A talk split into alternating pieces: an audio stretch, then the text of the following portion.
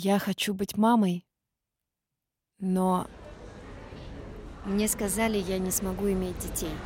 Мне не хватает денег, я рожу ребенка для других. Посоветуйте, как стать мамой. я очень Я хочу хочу ребенка. Помогите, мне нужна работа. Мне очень нужна ваша А я помощь. смогу быть мамой? Мы будем прекрасными Я очень хочу родителями. ребенка, очень нужна ваша помощь. Всем привет! Я Лена Литвишко. Вы слушаете подкаст «Суррогатное материнство». Подкаст «Поддержка для всех, кто хочет стать мамой». В новом сезоне я решила рассказывать вам больше историй, которые поддержат тех, кто решился на этот непростой шаг и помогут принять верное решение тем, кто только собирается с мыслями.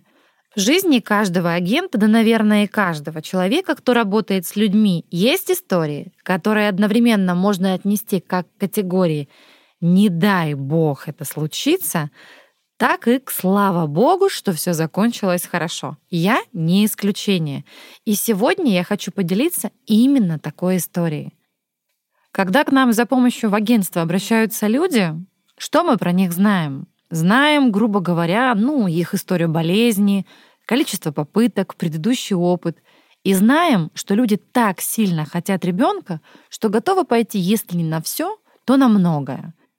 Безусловно, опытный агент прощупывает почву, старается лучше узнать клиента и его мотивы, ведь это необходимо прежде всего для качественной работы в программе. Но, как я уже не раз говорила, узнать о будущих родителях мы можем ровно столько, сколько клиент готов рассказать о себе.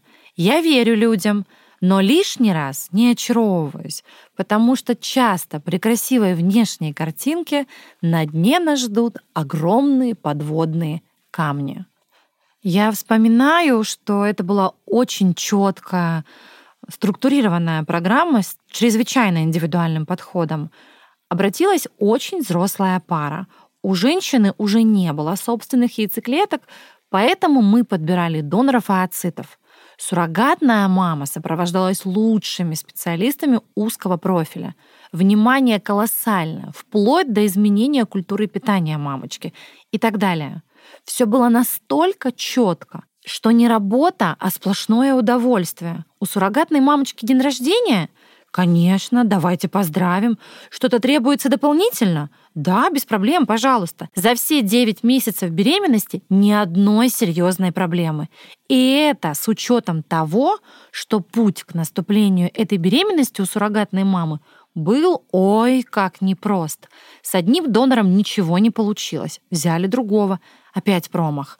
Кстати, именно в этой программе была вообще супер индивидуальная история с суррогатной мамой.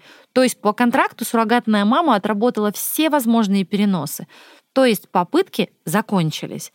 И этот перенос, в который в итоге увенчался успехом, он был как бы э, за рамками. То есть это частная практика когда все стороны были согласны и пошли на это. Беременность наступила, мы увидели заветные две полоски, и родители были на седьмом небе от счастья.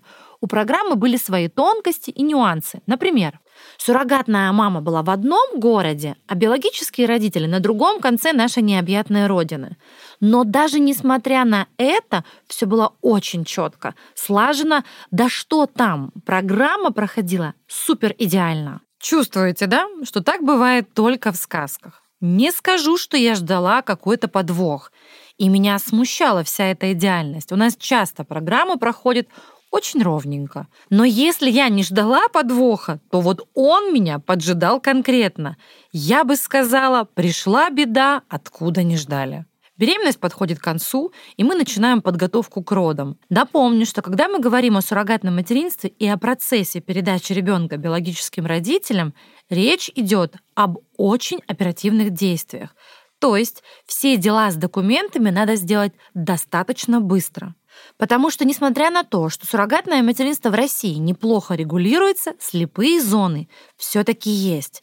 И суррогатная мать имеет очень много авторитарных прав на ребенка до момента получения его свидетельства о рождении.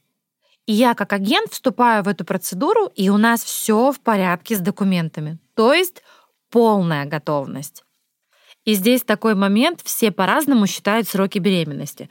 То есть существует несколько подходов к этим расчетам. И поэтому ПДР — это история плавающая. И так как биологические родители жили далеко, им требовалось время, чтобы добраться, была выбрана какая-то усредненная дата предполагаемых родов. Может, именно это и сыграло со мной в итоге злую шутку. Суррогатная мама находилась в одном прекрасном южном горячо любимом туристами городе. Биологические родители, чтобы не пропустить самый важный момент день появления на свет малыша, приехали на юг пораньше.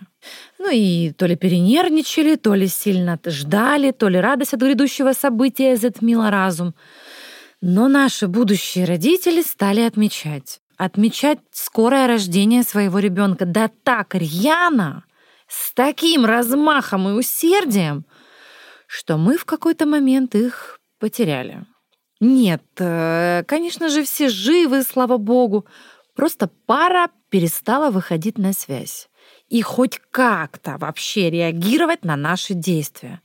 То есть родители попросту загуляли. А у суррогатной мамы тем временем начинаются роды. Ой, не спрашивайте, сколько нервов было оставлено в этой программе.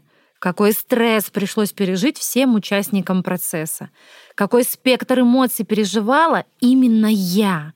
И как мама, и как агент. Но я взяла себя в руки и решила, что мы бросим все усилия, чтобы найти наших родителей, с головой окунувшихся в южный кутеж, Подключили родственников, мы всех нашли, привели в чувство, и, конечно, в итоге все закончилось хорошо. И винить этих людей смысла нет никакого. Ну, это уже прошедший факт. ЧП, с которым нам нужно было справиться. И мы справились. И я, честно сказать, много раз думала, что было бы с этой сурмамой, с малышом, не окажись в эту минуту там нас — Период после родов — это период, когда женщина очень уязвима, слаба и физически, и морально. И здесь я хочу подчеркнуть важность работы со специалистами, с людьми, которые, когда того требует ситуация, выключают эмоции, закрывают сердце и подключают холодную голову. Роль куратора и агентства в целом в этой истории сложно переоценить. Это титанический труд. В такой непростой ситуации наладить коммуникацию и насколько это возможно, понизить уровень стресса, в котором находятся вообще все. Могли ли мы предположить, что эти люди так себя поведут? Нет. За время работы в программе о них сложилось ну, прямо обратное впечатление. Могли ли мы это предотвратить? Точно нет.